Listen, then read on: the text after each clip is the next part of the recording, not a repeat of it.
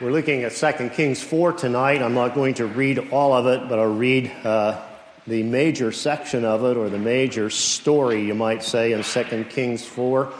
And I trust that you'll be able to keep your memory alive as to the whole passage. But let's read 2 Kings 4, uh, verses 8 to 37, at least uh, for our scripture reading. 2 Kings 4, verse 8. One day Elisha went on to Shunem, where a wealthy woman lived, who urged him to eat some food. So whenever he passed that way, he would turn in there to eat food. And she said to her husband, Behold, now I know that this is a holy man of God who's continually passing our way. Let's make a small room on the roof with walls, and put there for him a bed, a table, a chair, and a lamp, so that whenever he comes to us, he can go in there. One day he came there and he turned into the chamber and rested there. And he said to Gehazi, servant, Call this Shunammite. When he had called her, she stood before him, and he said to and he said to him, Say now to her, See, you have taken all this trouble for us. What is to be done for you? Would you have a word spoken on your behalf to the king or to the commander of the army? She answered, I dwell among my own people. And he said, what then is to be done for her? Gehazi answered, Well, she has no son, and her husband is old. He said, Call her. And when he had called her, she stood in the doorway, and he said, At this season, about this time next year, you shall embrace a son. And she said, No, my lord, O man of God, do not lie to your servant. Let the woman conceive. And she bore a son about that time, the following spring, as Elisha had said to her. When the child had grown, he went out one day to his father among the reapers, and he said to his father, Oh, my head, my head. The father said to his servant, Carry him to his mother. And when he lifted him and brought him to his mother, the child sat on her lap till noon, and then he died.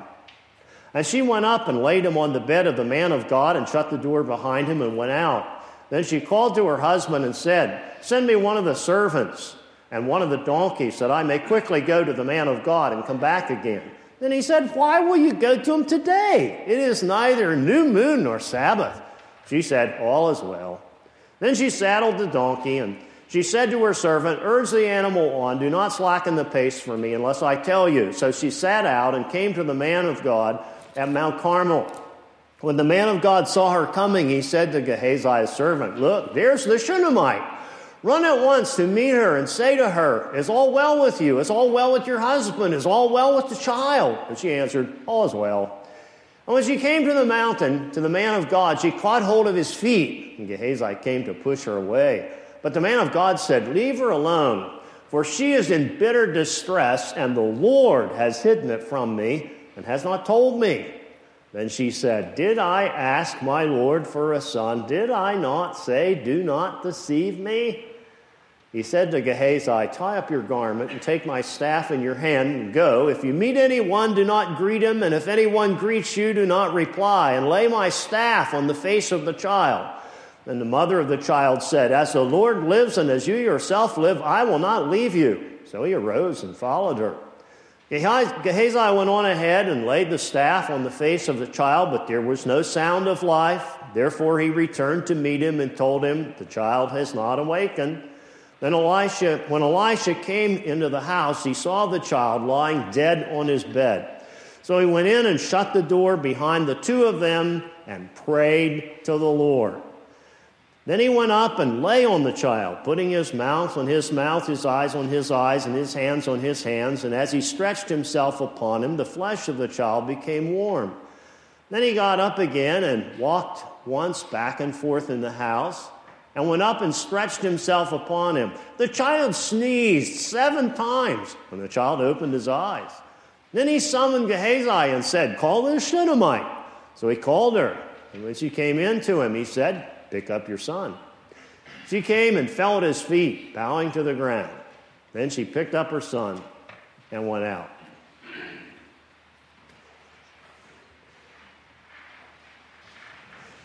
It was uh, sometime in, in, in uh, 1816 in the northeastern United States.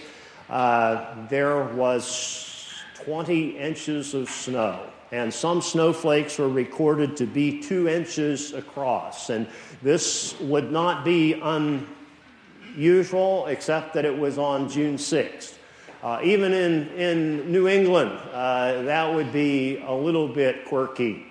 Uh, and not normal conditions at all. And that's the way it is with the Lord's servants. Sometimes they're called to minister in conditions that are not really normal according to the way we look at it. As in 2 Kings 4. You notice there were special twists in the ministry in 2 Kings 4. For instance, in verse 23, uh, you uh, read uh, that uh, apparently uh, in the northern kingdom at this time, about what, I don't know, 850, 840 BC, in there, um, apparently believers uh, gathered around Elisha the prophet on the Sabbath and the first of every month apparently for some sort of means of grace or instruction or something. I mean, you had, you had Jeroboam the first calf worship, and then you had Ahab's Baal worship, and so on, and you had this bastard worship going on in the northern kingdom. What are remnant people to do? Well, they have to adapt. They have to find different means of grace, you might say, to, to sustain themselves. And so on the Sabbath, they meet with Elisha. Some of them do, or at the new moon, uh, the monthly uh, time every month, and so on. They, they have to make alternate provisions. And you notice in uh, the latter pieces that we didn't read in our text, uh, that there's a man that comes bringing from Baal-shalishah who brings first fruits to Elisha. What's he doing that for? Supposed to go to the priest. Yes, but if you have bum priests, if you have unfaithful priests, you don't take it there. Where do you go? Well, you go where there's a faithful ministry. So he brings the first fruits of all things to Elisha and to his sons of the prophets. You have to adapt because things aren't normal in the northern kingdom. Uh, and that's among the remnant, God's faithful people. Uh, and Elisha spends a lot of his time among that remnant. It's in chapter 4, the whole chapter, he spends it there. Chapter 6, verses 1 to 23, uh, you see him among the remnant. And a good bit of time is spent among that remnant. In chapter 4, it's among a remnant who's facing debt and death and danger and deficiency. Uh, and the keynote of chapter 4 is the key testimony is that Yahweh is sufficient to meet every need of his beleaguered people. That seems to me the main testimony coming out of 2 Kings 4. Now, I'm not saying, as, as pastors and ministers and so on, that we're equivalent to Elisha the prophet. I'm not anyway. I don't get special revelation, and I can't make uh, oil flow continuously for a widow and that sort of thing. So please understand, I'm not just equating our ministry with Elisha's, but there is a kind of a carryover. There are some, uh, there, there is a little bit of spillover I think, in terms of uh, the leadership of the remnant and the remnant people. And so I want to draw uh, not an exhaustive exposition or an exhaustive exegesis by any means of these chunks in 2 Kings 4, but I do want us to look uh, at remnant ministry. You, you may think, well, my ministry is, is to be culturally relevant or to redeem the city or to uh, have an impact on society. Yes, yes, yes. But, but if you're pastoral, if you're a pastoral in a pastorate, uh, you spend a good bit of your time willy nilly among God's remnant. Uh, so it seems to me that we ought to pay attention to uh, Elisha's experience among God's remnant. Remnant ministry. So, what do we say about remnant ministry? Well, first of all, I think we ought to notice the congregation we are privileged to serve. Verses 1 to 7, that's a chunk we didn't read. Uh, the congregation we're privileged to serve. I don't want to look at all of this section, but I want us to notice the beginning of it. Now, the wife, verse 1, the wife of one of the sons of the prophets cried to Elisha, Your servant, my husband, is dead. There's, there's, there's sorrow. And you know that your servant feared Yahweh. There's fidelity. But the creditor has come to take my two children to be his slaves. There's trouble. The, the, two, the two sons are probably uh, her only means of sustenance as a widow and so on, and there they're going to have to work off the debt in sweat equity. The creditor isn't doing anything unjust, particularly. He's just getting what has coming to him and so on, but she's in, she's in trouble. Uh, and especially a little bit of mystery, too, isn't there? You know that your servant feared Yahweh, but the creditor has come. You can be faithful to Yahweh and you can still catch it on the snaz, it seems like. There's an element of mystery there, isn't there, in her trouble. And yet, Notice she just describes what's going on. Now, I think when she appeals to Elisha, she's appealing really to Yahweh because she's appealing to Yahweh's representative there and so on. Uh, but, but you notice that she doesn't prescribe what Elisha should do, she just describes the situation. It's very much like Mary and Martha, isn't it, in John 11? Lord, behold, the one you love is sick. They don't have to tell Jesus what to do. They just have to tell him what's going on. He'll know what to do. Well, it's the same sort of thing here. Here's the situation. And she appeals to Elisha, and in appealing to Elisha, it's as if she's appealing to Yahweh as well. That's her privilege. She has access to Yahweh through his servant. Now, you might say, well, okay, big deal. Well, it is a big deal when you look back in the previous chapter in 2 Kings chapter 3. Because there you had, and I can't go into it all, but there was a collection, there was a, a uh, coalition of kings uh, Jehoram, the king of the northern kingdom, Israel, uh, godly but stupid Jehoshaphat, the king of the southern kingdom, and the king of Edom were going against Moab because Moab had rebelled against the king of Israel and so on. And then they got in a terrible mess there, and you can read about it. What do we do? Well, where do we go? What, what recourse do we have? Well, you know, there is Elisha here. There is a prophet. Oh, he's here. Uh, let's consult him. And so they tried to do that. And Elisha said, you can look at it in chapter 3, verses 13 and 14. He said to King Jehoram, What have I to do with you? Go to the prophets of your father and to the prophets of your mother. If it were not for Jehoshaphat here, I wouldn't even look at you or listen to you.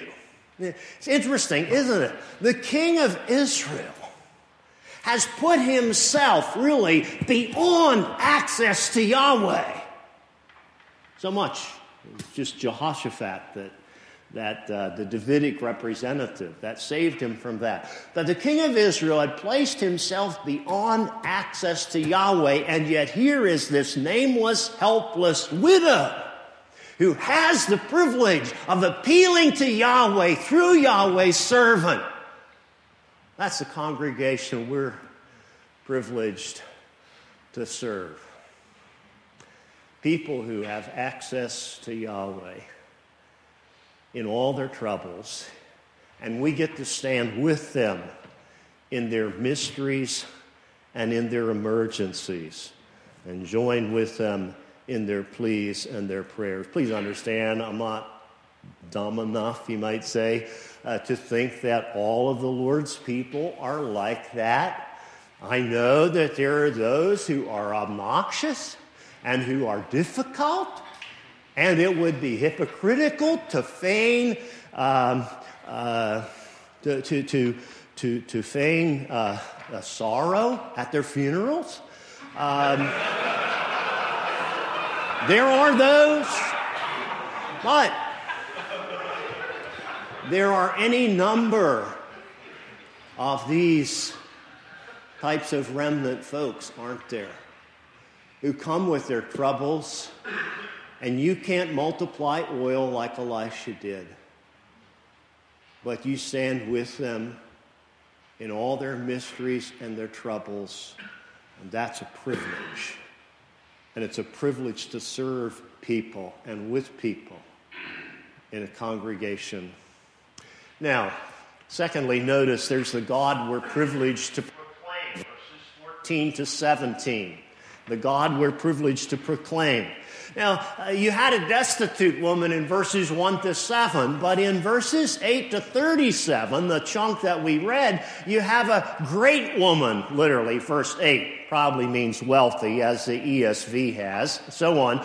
But uh, here's someone who's well heeled. Uh, she doesn't have any destitution. In fact, when she makes this, she and her husband make this little extra room for Elisha when he comes up north to Shunem there at the east end of the hill of Moreh and so on, uh, or at the east end of the valley of Esdraelon. Uh, and when he comes through there, he stays there and he stays in this room that they made for him and so on. And he wants to give her some consolation or, or, or reward for this and ask her if she wants a word put in with the government authorities and so on. And she said in verse 13, I dwell among my own people. I don't have any needs. I'm all right. Um, and, and yet, uh, as, as he talked with his servant, his servant said, Well, you know, she doesn't have a son, and her husband is old. And so Elisha promised her that she would give birth to a son. Uh, oddly enough, God's gift will make her needy. Um, you notice uh, what happened there in verses 16 and 17? Uh, you notice that he says, At this season, about this time next year, you'll embrace a son. And then verse 17 said, That's what happened at that time the following spring. Now, in that, that, that phrase in the ESV, it's this time next year in verse 16. Verse 17, it's the following spring. It's literally at the time of reviving. And there's only one other place where that phrase is used in the Hebrew Old Testament is Genesis 18:14. Is anything too wonderful for Yahweh? At the time of reviving, Sarah is going to have a son. You know, 90 year old postmenopausal Sarah who can't have kids. Now, you say, oh, this woman can have a son and she's promised one, but it's just like Abraham and Sarah back there in Genesis 18, and you say, oh, the barren woman pattern. And you begin to put this together and you say, yeah, we've got a bunch of those, don't we? We've got Sarah who has Isaac, and then you have Rebecca in Genesis 25. If you do the math, she didn't have a kid for 20 years until she had Esau and Jacob. And then you have Rachel who couldn't have kids until she had Joseph. And then you can go uh, to um, uh, Mrs. Manoah in Judges 13, right? And then perhaps Ruth in the book of Ruth. It was a little bit touch go, you know, she hadn't had kids yet, and so on. Uh, until uh, chapter 4, and, and then Hannah in 1 Samuel 1, and then this gal in 2 Kings 4, and then Elizabeth in Luke chapter 1. You have a barren woman pattern, but this one in 2 Kings 4 is different from all the rest.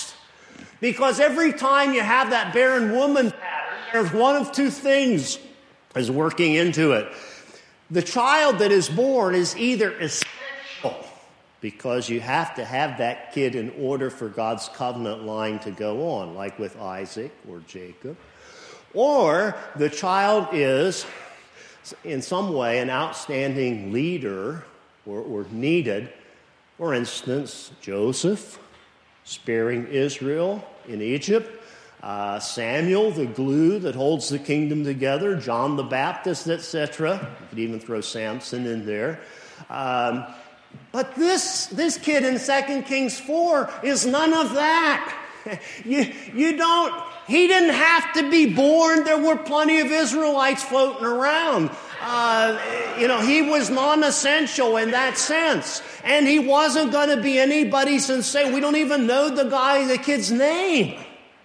What would happen? Well, after he died and he was restored to life, he'd probably go back to farming and he'd die there and be buried again. But he wasn't essential and he wasn't outstanding. What on earth? Why is God doing this? Why the birth? Sometimes, you know, it's simpler than you think. Uh, uh, we could get at this several ways. The quickest way is, is that uh, cartoon that um, uh, Linus drew, and uh, Charlie Brown or, or a picture rather. And Charlie Brown was looking at and he said, Linus, this, this is a a good picture of a man that you've drawn. However, I notice that you've drawn him with his hands behind his back. You've done that, Linus, because you yourself have feelings of insecurity. To which Linus replies, I did that because I myself can't draw hands. well, it's much simpler than you think. And I think that's the case here. It's not because there's some great redemptive historical purpose necessarily going on here. It's not because he wants this woman to go to seminary or start a parachurch ministry or or give a tear jerking testimony at a camp meeting by the bonfire. He just wants to make her happy with a gift of His. Because God's that kind of God, and it's just that simple. And you know, we really do have a problem. because it's difficult to explain the goodness of God, isn't it? I mean, that's a problem. I know we've got mysteries, but we've got the goodness of God too. And, and he simply wants to give this woman a gift for her to enjoy and to be happy with his gift. Uh, Joseph, Joseph Addison's hymn where he writes, 10,000 thousand precious gifts my daily thanks employ, nor is the least a cheerful heart that tastes those gifts with joy. You remember what First Timothy 4 talks about of gifts to be received with thanksgiving. Because that's the kind of God God is. The Belgic Confession opens up with a number of the attributes of, uh, that would parallel what you have in the Westminster Shorter Catechism when it answers the question, What is God? But then it concludes by saying that He is the overflowing fountain of all good. This is vintage Yahweh here. He just wants his people to be happy with his gifts and receive them with thanksgiving. That's the God we're privileged to proclaim. I love that hymn by uh, William Gadsby Immortal honors rest on Jesus' head. The last stanza begins something like, Oh, that my soul could love and praise him more. His beauties trace his majesty adore.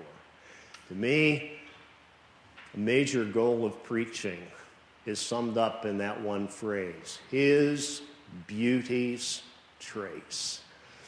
My task in preaching the Word of God is to flesh out the beauty of the Lord for God's people. And oh, do you see it here? A God who overflows with goodness to this woman. Now, thirdly, let's notice the conundrums we're forced to face. And this is in verses 18 to 23. The conundrums we're forced to face. Um, you notice you have a little biography of this child that's born in verses 18 to 20, and it ends in verse 20 with, and then he died. Did he have sunstroke? Don't know. But he died. How old was he? Don't know. 10? I don't know. Uh, possibly, something like that. Small, six, eight, ten, something like that. And you have the semi dilemma as the woman uh, goes. She kind of uh, her husband off. She doesn't tell him what's going on, really. Uh, she gets uh, the donkey. She travels to Mount Carmel, which has been at least, uh, what, 15, 18 miles across uh, to the west. And uh, when she and she doesn't tell Elisha's servant anything. Uh, when she gets to Elisha, she grabs him in anguish by his feet, and she says in verse 28, "Did I ask my Lord for a son? Did I not say, do not deceive me?"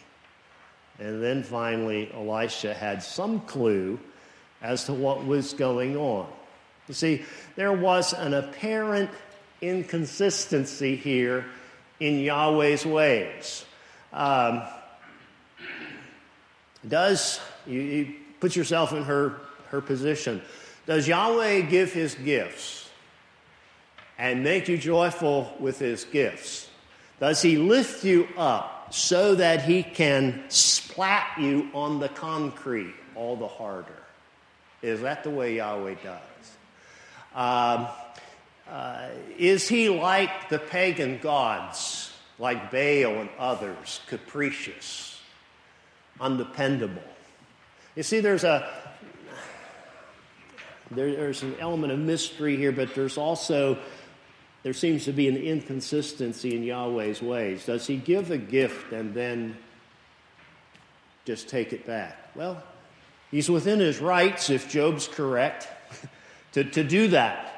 But you can understand the problem this would be of this apparently uh, uh, special uh, uh gift um, that he promised her and then withdrawing it. And so she has, she has this conundrum, and, and, and Elisha is with her in this. There's one thing, you know, to deal with the Lord's prescriptive will, with what he teaches clearly in Scripture. But when we get into Yahweh's circumstantial will, uh, even pastors have problems with that, you know. I mean, you don't, you don't know what the Lord may be doing in the matter of the circumstances of our people. Uh, sometimes we can tell, sometimes they may not know it, maybe see it, but lots of times we don't have an idea either. And that's essentially what Elisha says here in verse 27. Leave her alone. She's in bitter distress, and Yahweh, that's emphatic in the text, Yahweh has hidden it from me and has not told me. Elisha said, Oh no, what's going on? I don't have an idea. The Lord hadn't told me. I'm in the dark. Um, now, it's interesting here uh, in light of verse 27, you know there are always some scholars, especially when you have narratives that have uh, miraculous elements in them and so on. And there's always scholars who, who will say, well, you know, these narratives about especially about Elisha, for example, uh, uh, his, his disciples and these sons of the prophets that were around him, they, uh, they were enamored with Elisha. They thought a lot of Elisha. And so they tended to, well, gather wool in their stories about Elisha. And, and, and they, they kind of exaggerated uh, his greatness and so on. And you have all these um, uh, that made him greater really than he really was, and that sort of thing. Well, if that's the case, they did a lousy job of it, didn't they? Because if you're trying to make, build somebody's reputation up and show him to be so wonderful and marvelous and so on, you don't have him shrugging his shoulders and saying, Oh, I know what the Lord's doing. He hadn't shown me. That's not the way you build somebody's reputation. You see, what you've got here in verse 27 uh, is the teaching of the limitation of God's servants. Elisha is limited. He, he doesn't have complete light. The Lord has not revealed it to him, and he simply says that. Uh, he doesn't, and you notice that, that when he gets down in verse 33, you notice that that uh, uh, placing his staff on the child didn't do anything. And Elisha is reduced to simply pleading with Yahweh in prayer in verse 33 to restoring the child's life. Now,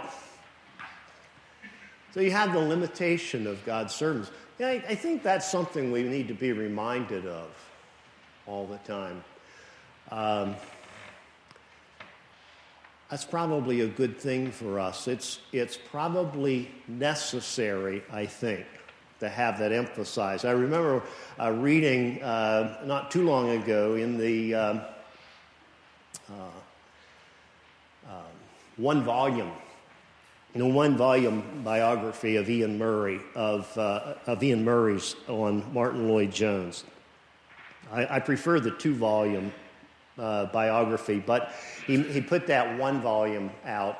And uh, I think I don't think this was in the two volume, but in the in the one volume there was this. It told of this time at the Westminster Fellowship when uh, the the discussion was uh, the question up for discussion was why are we not experiencing greater blessing? And Lloyd Jones apparently replied with vehemence, vehemence, if you can picture Lloyd Jones being vehement. Um, he said, We are never promised automatic blessing. Look at the sufferings of the men involved in 1662. Get rid of the idea if I do this, God will give the blessing. God knows when to give blessing and when not to. And then this we are not fit to have it. He couldn't trust us to have it. There's the sovereignty of God in this. Now, I know you can make that go to seed if you take it too far and so on. Uh, but He couldn't trust us with it. Maybe, maybe sometimes our limitations as the Lord's servants are just the necessary thing. I think it is for myself. I can't speak for you. But if the Lord gave me a really successful ministry, it would ruin me. And if He wants to get me to glory in, in sort of one piece, there has to be these limitations. Now, I know you can put yourself into chasing your tail over that sort of thing. But sometimes these limitations, I think, are, are necessary. And what do we have? Well, we have these in the midst of our limitations, we face the conundrums of God's people. And you know, I think Elisha's response there in verse 27 is very instructive. I think sometimes as pastors, we think, and as we face dilemmas with people, we have to watch ourselves. There's an urge to think, well, I'm the pastor. I really need to say something. No, just shut up. You, I don't mean that strictly. You, you don't need to think you have to say something, unless it might be Yahweh has hidden it from me and has not told me. Sometimes, in the midst of people's mysteries, you have to say, I don't know what the Lord is doing either. You don't have to have the answer for your people. It's okay sometimes. I don't, please understand, I don't mean that you, you be some non directive counselor, you know, that just grunts and, and, and, and, and spits back what people say to him. I don't mean that. But don't think you have to be the answer man. Sometimes the Lord doesn't make it plain to you, and you can tell your people, and still you can stand with them as they face the inconsistency, seemingly, of God's ways. Now, there's a fourth matter here in remnant ministry the testimony we're glad to have, verses 32 to 37. The testimony we're glad to have. Now, you notice that Elisha, Elisha prays, verse 33. There's the verbal prayer. And then in verse 34, there's the acted prayer. I know there are some who say, whoa, this looks like imitative magic or something.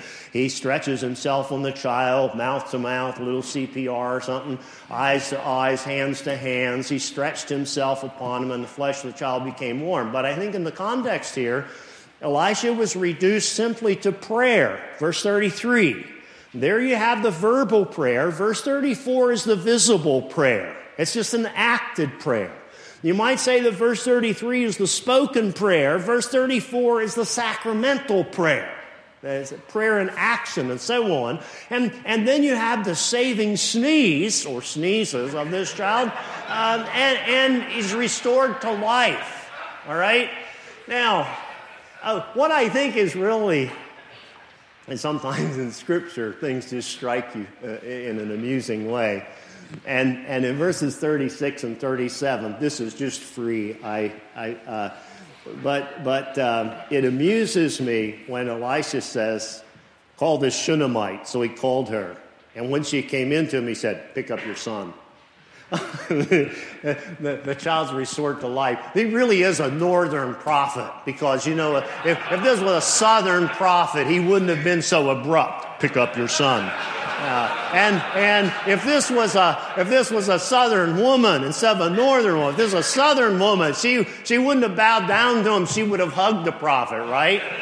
Uh, it, but it just amuses me though. It just seems so abrupt uh, pick up your son. She bows down, she takes him out, and so on. Now, so so what? What's verses 30? What are verses 32 to 37 meant to say? I think they're meant to bear testimony. It's a revelation to Israel, especially to the remnant, that the D word is not the last word for God's people. That death is not the last word. This is a pointer that Yahweh is the victor even over death. And when he pleases, he can negate death's power. I think it's the same as what you have in the, in the um, uh, uh, miracles of Jesus when he restores people to life, like Jairus' daughter or that. Um, uh, uh, widow of Nain's son in, in, Luke 7. That's very significant, I think, here, uh, because it's the same sort of thing. You know, for instance, that, that, that, that widow of Nain, that, that funeral there in Luke 7, 11 to 17, is really kind of a parallel to this situation in, in 2 Kings 4. Because if you remember, in 2 Kings 4, we're at Shunem, right? This woman's from Shunem. That's on the south side of the hill of Moreh. The hill of Moreh is at the east end of the plain of Esdraelon. And in Luke 7, that miracle where Jesus canceled that funeral is in Nain. That's on the north side of the hill of Moreh, just over the hill. You can keep that straight because Shunem begins with S like south, the name begins with N like north, so you can keep them located, but they were both on the hill of Moreh. They weren't far away. And so in Luke 7, when, when Jesus cancels that funeral, he, they say a great prophet has arisen among us. Hasn't this happened before? I wonder if they began to think of that. I wonder if they thought, you know, somewhere in the 800s BC, I think something like this happened over yonder in Shunem. Except Jesus did something different, didn't he? Jesus didn't pray to Yahweh. He spoke the man to life and he sat up. But what's the import? It's the same as with 2 Kings 4. You see, just because you enter the realm of death doesn't mean you're beyond the reach of Jesus' power or the sound of his voice. Now, it's just a pointer, isn't it? It's not, it's not the last chapter of all the four Gospels. It's not 1 Corinthians 15, is it? It's just, it's just a pointer. It's a testimony. It's a hint that not even death. That's the, can, is the last word for God's people. Um, I think sometimes we can be disappointed with that, perhaps. We can think, well, if we've got 1 Corinthians 15 and we've got the resurrection narratives, what do we need these hints for? What do we need these pointers for? What do we need these samples for? Well, sometimes a hint or a sample or a, a pointer is more effective than a blatant statement. Now, you may not believe that. Let's, let's, let's pretend for a minute. I know it's late at night, so on, but I'm as tired as you are. So um, let's pretend we're in a, in a university Christian um, uh, campus, uh, Christian campus gathering. Let's say it's RUF, just to be right about it. Um, and, and let's say large group has been over and there's been a little discussion among some of the students and so on. And lo and behold, it's about 10 minutes to 10. And here we're on a fairly sized university campus, and here's a, an attractive uh, co ed happens to be there, but uh, you're dispersing and so on. And so here's this fellow that says, Well, I think I'll make an offer. He says, You know, it, it's quite late, so would you like, you were at uh, such and such a dorm, aren't you? Way across, yes. Would you like me to walk you back to your dorm? Oh, that would be wonderful. I would appreciate that at this time of night. So he, he walks her back and so on. And, and uh, in fact, they stop at the, at the uh, snack bar on the way and get a drink and so on. And they visit, they talk about, um, they didn't know each other real well. They talk about uh, where they're from, what their plans are, their major, just a little bit. It's quite a ways, you know, across campus and, and so on. And, and uh, he uh, finally leaves her uh, uh at, at uh, her door and so on. Um, next day in campus mail, he gets a note, a, a, a, thank you card from her. And, and it begins something like, Dear, I don't know, Tom or whoever. Um, and it says, uh, Thank you so much for your kindness and walking me back to my dorm last night. It was so, um, quotation marks, gallant of you. Uh, I, I so, so is underlined twice, so appreciated getting visit together and, and, and talk with one another and hope that perhaps soon we can do so again.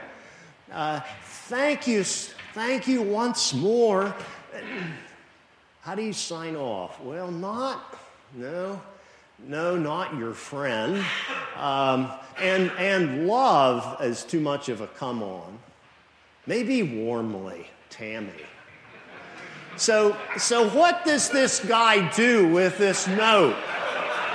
Well, there's a lot of fuel in that thing. Um, he, he takes it in his medieval Europe uh, textbook uh, and goes to class. And while the prof is lecturing uh, about medieval European history, etc., he happens to open the note and reread it. So is underlined twice. Um, hope we can talk again soon. Um, warmly. Think of how many different ways she could have signed. You just exegete the thing uh, with, with overkill. Uh, and and, and it, it's not a proposal for marriage or anything. It's, it's not asking him out for a date. She's hoping he'll do that. But um, it's just a kind of a hint. It's just a foretaste. It's just, it's sort of like these samples, right? of restoring this Shunammite's child to life, the widow of Nain's son. They're just these hints and foregleams and samples, and yet, in one way, they're more powerful than a blatant statement. Uh, make a lot of hay out of that. That's a testimony that we're glad to have because there are any number of the Lord's people in our congregations who need to have that assurance afresh again and again. Now, just to show that I'm a true five pointer, uh, let's do one more. Um, the, the earthiness we never escape. The earthiness we never escape. Uh, verses 38 to 44. Now, these are two episodes. Verses 38 to 41 is the one, and verses 42 to 44 in another. Uh, verses 38 to 41 say, Always be careful what you eat at a church supper. Um, because that guy cut up a bunch of stuff of uh, some strange gourds in the, in the, in the common pot. And um, the scholars don't know for sure, at least I don't think they do, uh, but, but that gourd could have been one. There's, there's one that I think is sort of a lethal laxative. Uh, and and, and uh, they think maybe that could have been the one. And, and it could have really worked a number on them. Um, and and uh, so you have that in 38 to 41. So that's the danger element. And then in 42 to 44, uh, you have this fellow who comes bearing first fruits uh, and gives them to Elisha 20 loaves of barley and so on, and some fresh heads of grain and all of that. And, and Elisha says, Oh, uh, set them before the men. And his servant says, We've got a hundred men. Uh, this is not enough for them. He says, uh, according to the Lord's word, it will be enough, and so on. So you have these two episodes. I don't want to deal with them in detail, I've done that elsewhere, but I want you to notice the use of the verb akal, to eat, is used eight times in verses 38 to 44. And you have problems because, on the one hand, the provision may be lethal in verses 38 to 41, or on the other hand, it may be insufficient, verses 42 to 44. What I want you to see is just a general point here, not in detail, but just in general. You see, Yahweh is very earthy, isn't he?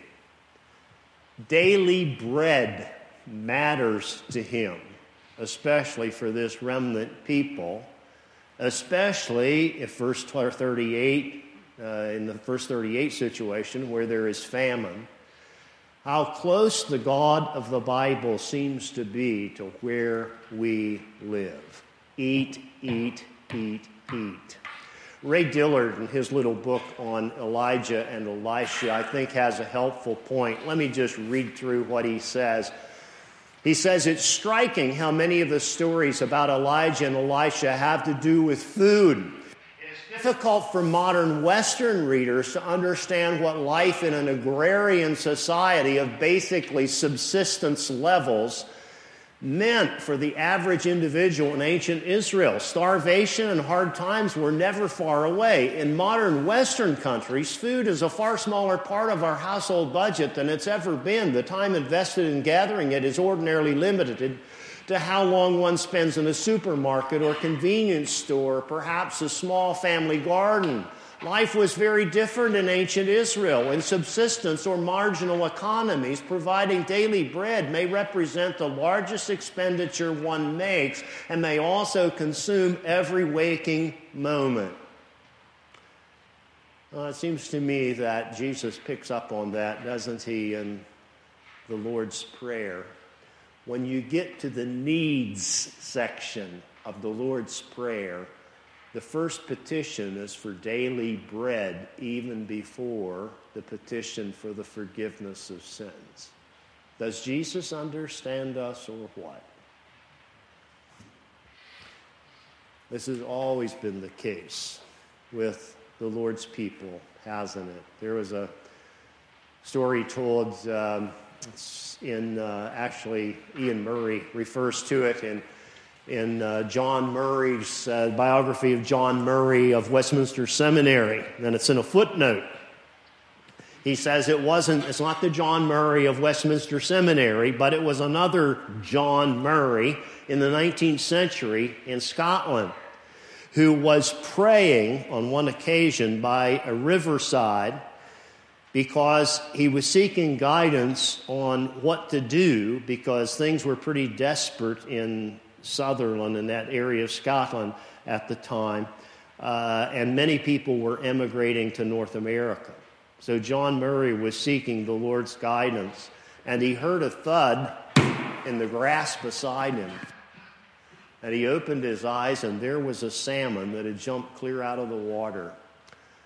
And he decided that that was a sign from the Lord that the Lord would provide for him in Sutherland. Uh, well, that's vintage Yahweh, too, you might say. But he cares about those kinds of needs. He's very earthly. And we are not beyond this. Some of you are in no immediate crunch at all, but others may well be. Others of you may be may have been have been very scrupulous and careful in your finances And yet, what your church pays you is hardly sufficient to get past the basic necessities. And then you think about what you're going to do in terms of education for your children. And then you think about your vehicle that has 180,000 miles on it and what happens when you run out of the ability to repair or fresh duct tape and so on.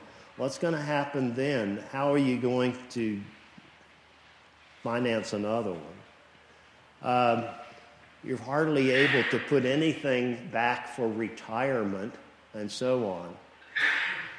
Texts like this help keep us grounded. They keep us from becoming too sophisticated and snooty. Even those of us, and this is the first time I've ever been in a large church, you know, minister in residence, that, that that's, that's kind of a joke, but uh, just means you're there and you preach on Sunday nights. Uh, but you know, I've discovered that even in large churches that um, seem to have a number of well heeled folks in it, I can take you to people and couples who work two or three jobs just to support their family and they come to First Presbyterian Church, Columbia. I can take you to women whose husbands may have left them and they struggle to make ends meet. They're in First Presbyterian Church. This is all over the place. A good many of our people and a good number of us ministers are not above such basic needs. And we have a God